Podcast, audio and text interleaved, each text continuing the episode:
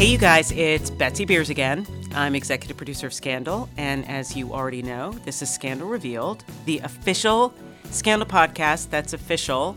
I remind you guys of that every single week because I think I'm supposed to. But now you guys know that it's official, so I probably can stop. So maybe this will be the last time I remind you it's official and you can just get past the officialness. Before we get started with our incredibly phenomenal special guest, I would like to remind you guys of next week what you have to look forward to. We've got another incredibly great new episode of Scandal that we're going to be airing. It's episode 221 and it's called Any Questions. Thursday, 10 p.m., ABC. And don't forget, at 1 p.m. Pacific time, we'll have our live chat at abc.com, which you guys hopefully have been participating in. This week we have an incredibly special guest, which is Kristin Dos Santos, who's going to be moderating it.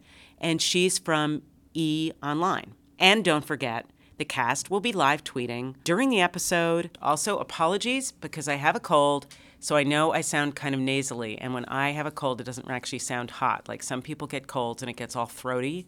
I just get all like this. So if it starts to sound like this, it's because of my cold. But that's okay because somehow or another, my attractively cold infested voice has managed to invite and get accepted the incredibly talented and phenomenal Dan Bucatinsky, who, as you remember, joined us a while back and was so phenomenally popular, entertaining, and fantastic that we forced him back into the little hothouse room of my office. Thank you for having me. Thank you so much I had for being so much here. fun last time. Yeah, I know we had such a good time. It was like so great. And Dan is fresh off his successful tour of New York, Mm-hmm. where you were awarded a very prestigious honor. Yes, I was uh, honored by the Family Equality Council, which I was very happy to uh, to accept and uh, proud. We're incredibly proud of you. Thank you. Congratulations. It's an incredibly phenomenal organization, an incredibly worthy cause. It is. It is uh, an organization that's 30 years now uh, advocating for family equality. I, as a gay dad, take for granted how easy, in some ways, it is, uh, although it's not, but uh, how easy it is to live with your husband and your kid in a city like Los Angeles. But there, there are still so many places in this country that, for whom uh, an LGBT or, or same-sex couple who want to adopt and have a child and can't, it would literally obliterate the uh, the foster system if we, you know, there are 100,000 kids who are still in foster care. So I was very honored not only to be because I play a gay dad on TV, but also because I am one. Which it was like double the trouble. It was like double the trouble. Your like human life and your character two life. for one. You yeah. sort of like both could be there. They were celebrating both, the case. and they both were, And they I both was- were. Yeah, And which means you were probably in a lot of places at once. It- and I felt less alone. Uh, you honestly, did. that's It's nice when you have company. It is. I honestly, I always James is always with me, and I'm with James. So well, I can- think I think James overall is a little more high pitched than you were. Yeah. I, think- so. I think it's that right. voice. I think it's a little bit that voice sometimes, or maybe because I'm always screaming. You you you have been screaming a lot back, this season. I it's should true. say. It's actually true. Um, today, Dan Bucatinsky is wearing a wonderful checked shirt, which is very. You look very handsome in that. Is that? It's, it looks very designery. You know, it's it's. I don't know how designery it is. It's a it's a shirt made by a company called Proper. Okay, that's kind of designery, and it's well fitting, Dan. I'm going to Thank say I can see the bulging of your muscles. See that? Then it did, then it did its work. See, he's he's very buff, It is. and he's wearing some nice blue jeans, and I'm really really liking the the shoes as well, which are these green suede numbers. Thank you. Um, today I'm wearing hot pants and go-go boots. I don't know why. They they make They your, bu- your they make your muscles bulge. I have to say. They do. They're good. They're good Do you you. like the fishnet stockings under the hot pants? Because I thought it was a little cold out when I got dressed this right, morning. right. Well, I think they look better than the way they did a few moments ago, where they were over the hot pants. So I'm glad that I'm glad you you gave me that advice because Yeah, that was kind You know, of iffy. It was just awkward. Uh, It was awkward. I was sort of feeling with the bomber jacket. It Yeah, went kind of together, but Sure. I'm, I'm glad I was cold, so the bomber jacket and over. But now I've got them under. I think it's a little less awkward and truthfully less binding. yeah, of course, and less of a panty line, which there was a significant Which before. this is what's also good about having Dan here is because Dan has a very very excellent fashion sense as well as being able to play a gay dad and also be a gay dad in real life. Oh my which God. you also wrote a book about. I did. I, This I is wrote, actually I just want to make sure that we all know Dan Thank wrote a you. phenomenal book. Thank you. That here in the office we love and we like to give as a gift to our friends sometimes I when we don't appreciate have gifts. And what is the title of the book? Does This Baby Make Me Look Straight? Also, one of the best titles of a book ever. Yeah, I'm I'm, I'm uh, in gratitude to uh, to a, a good friend who who cooked that one up. Well, I think your incredibly glamorous life in your real life Hmm. is a very nice contrast to actually what's going on with James right now. Yeah. I think what's interesting is you've actually had an incredibly easy time with Cyrus recently, convincing him that it might be a good idea if you went back to work, which is a shock to me I know. because that was like pulling teeth last time. Talk to a distracted man who is in a state of crisis, which Cyrus often is. Uh-huh. I'd say 24 hours a day. Oh my Cyrus God! Especially given the particular fire he's, he was putting out in that ep- in, in that episode, that was bad. That was bad Um, fire. sitting in the office and trying to get his attention, and I think the fact that I barely had it is what gave me the the okay. I also have to say that I'm incredibly happy. It was a relief to see you guys back together. Yeah, I have to say personally, even the the the amount of time that we've spent sort of in the post defiance chill. Um, I, I like to call it, um, where the two of us were, and again, I don't blame us. I mean, you know, when your husband takes a hit out on your life and then calls it off, which I happen to think is among the most romantic things someone can do, especially in the world of scandal. That who needs a box of chocolates when your spouse can call off the hit? But um, but after that, you know, in that episode prior, I think I don't remember which one. Maybe it was last week. But that discussion about about what each of us has made the other one do and how Yes. morally compromised we feel and you know you own you you bought my you sold my soul or you own my soul and and all those feelings which I think are important to express and how they impact a political couple like that. Mm-hmm. Yep. But it's so nice to sort of be back to a shorthand and a to find a little bit of the joy, which for James, are you kidding? To be the next Anderson Cooper, what a blast! What an incredible thing. And to have actually the two things in your life you want the most, which Yeah. is the baby Yeah. and also Anderson Cooper. Yeah, exactly. And those suits. Oh my God, The Betsy. suits, boy, the suits, I got to say. Awesome. Paul Smith, thank you so much. Thank you, Paul Smith. And my husband laughed so hard. We had to pause in in the scene where I am literally like so giddy, horny giddy, I guess is the only way you could describe it, where I'm telling him, he's like, Did something happen today? Like, why are your hands all over me? And I'm saying, They showed me my suits. Which is the best And thing ever. The best line ever. And Don paused and he goes, Oh my God, they literally know you. They literally know you. That is so you. And I'm so embarrassed to admit that I have to say that the first time I walked into Lyn Paolo's, Yep. when I had a fitting, my first fitting, and I, looked, and I. Mm-hmm. looked at all those suits and I looked at her and I was like, Am I going to get to try those on? uh, I, forget about wear them on the show. Right. I. It was the most spectacular rack of clothing I have ever You seen. just touch them.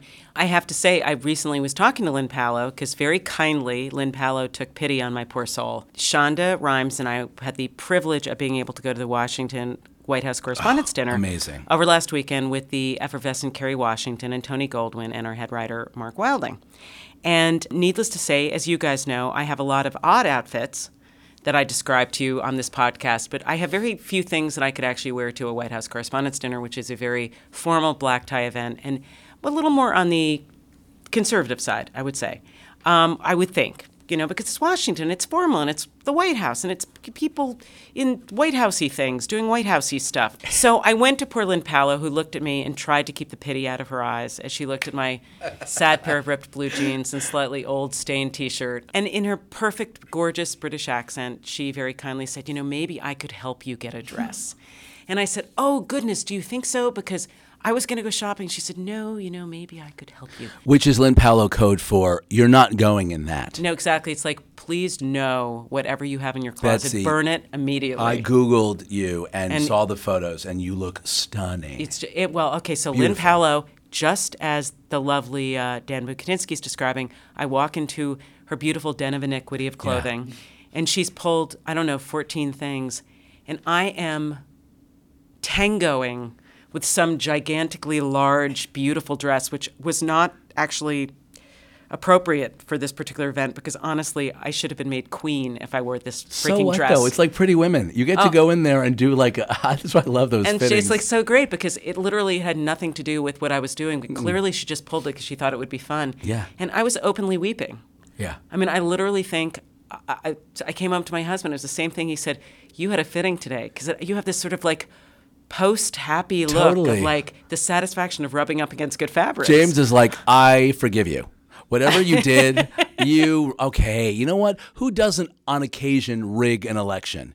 So I forgive you. I have my baby. I've got some gorgeous suits, ah. and now you're to get yours. See? it's that's what happens. That was one of the most beautiful moments of, I would say, makeup. and so fast. And he, what I love about when we were acting that scene, Jeff was sort of like so dazed and confused, so like, what's happening here? What has happened?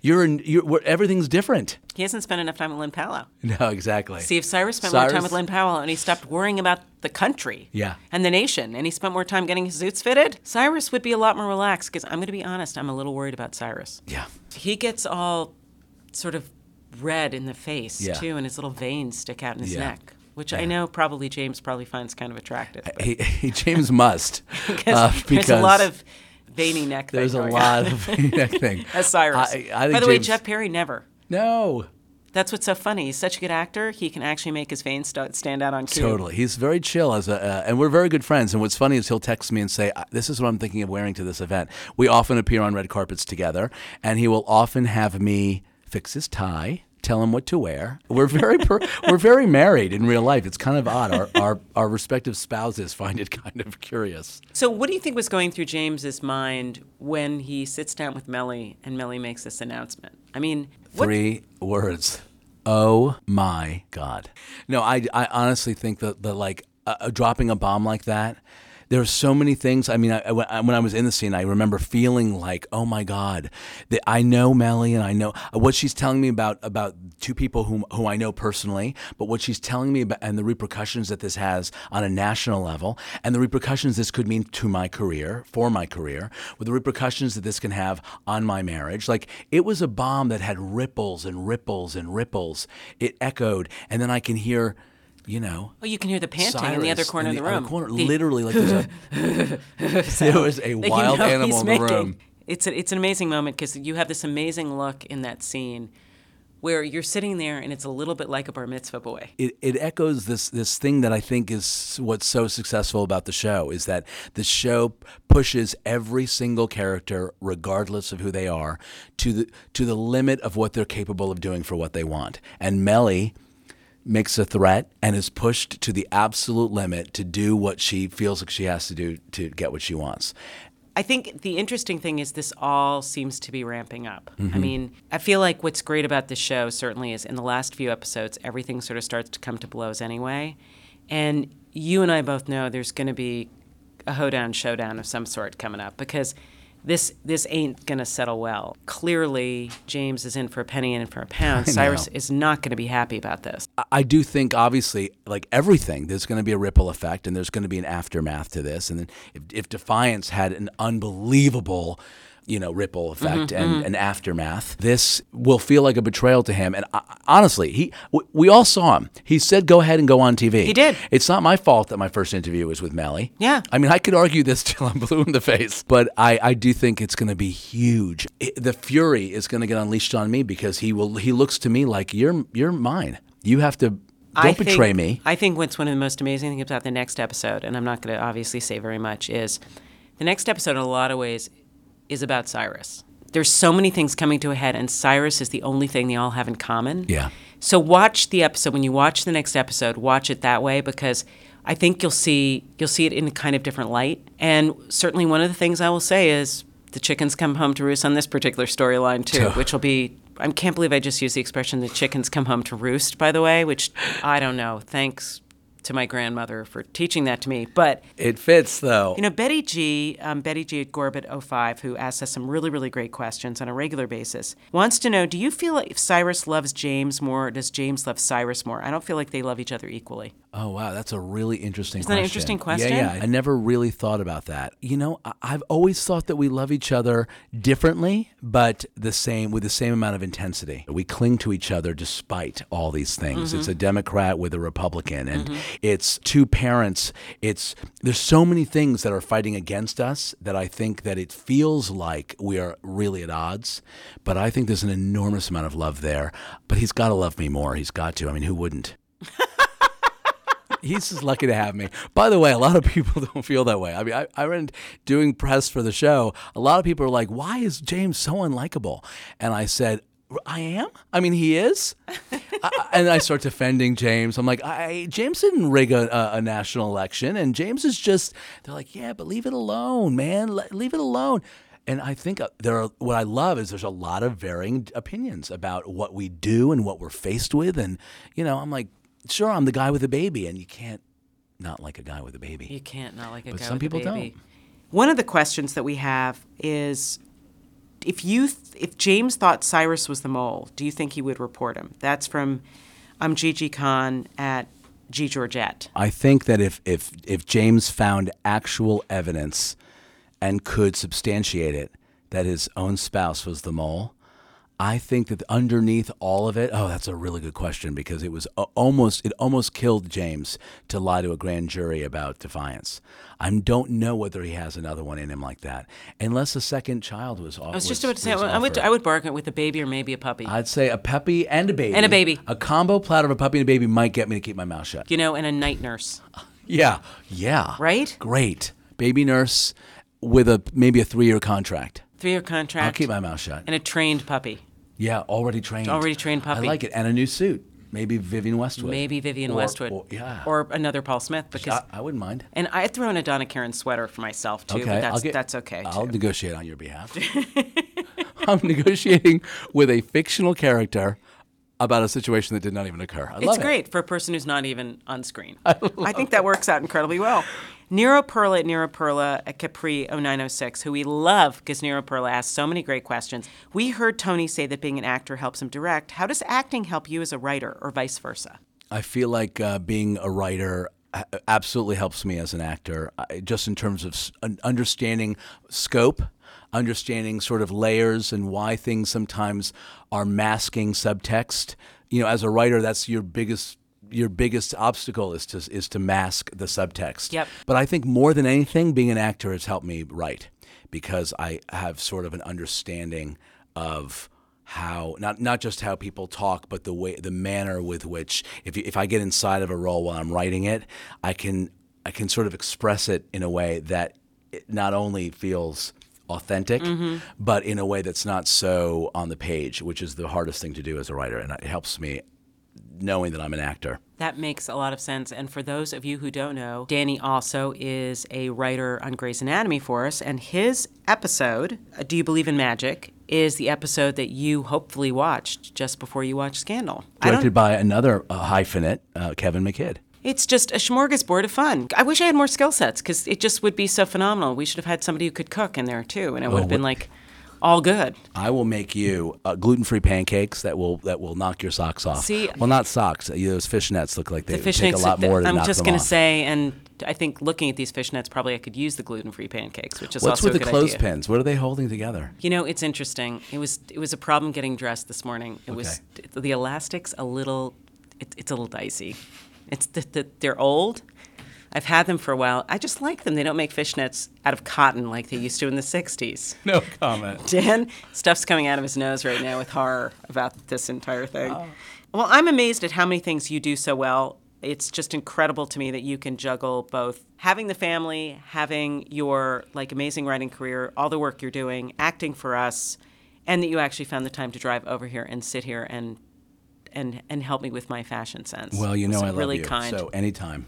Thank you guys so much for joining us. The next episode next week is episode 221. It's called Any Questions. That will be next week. We also will have a new episode of Grey's Anatomy, 9 o'clock Thursday night ABC, Scandal, 10 o'clock Thursday night ABC.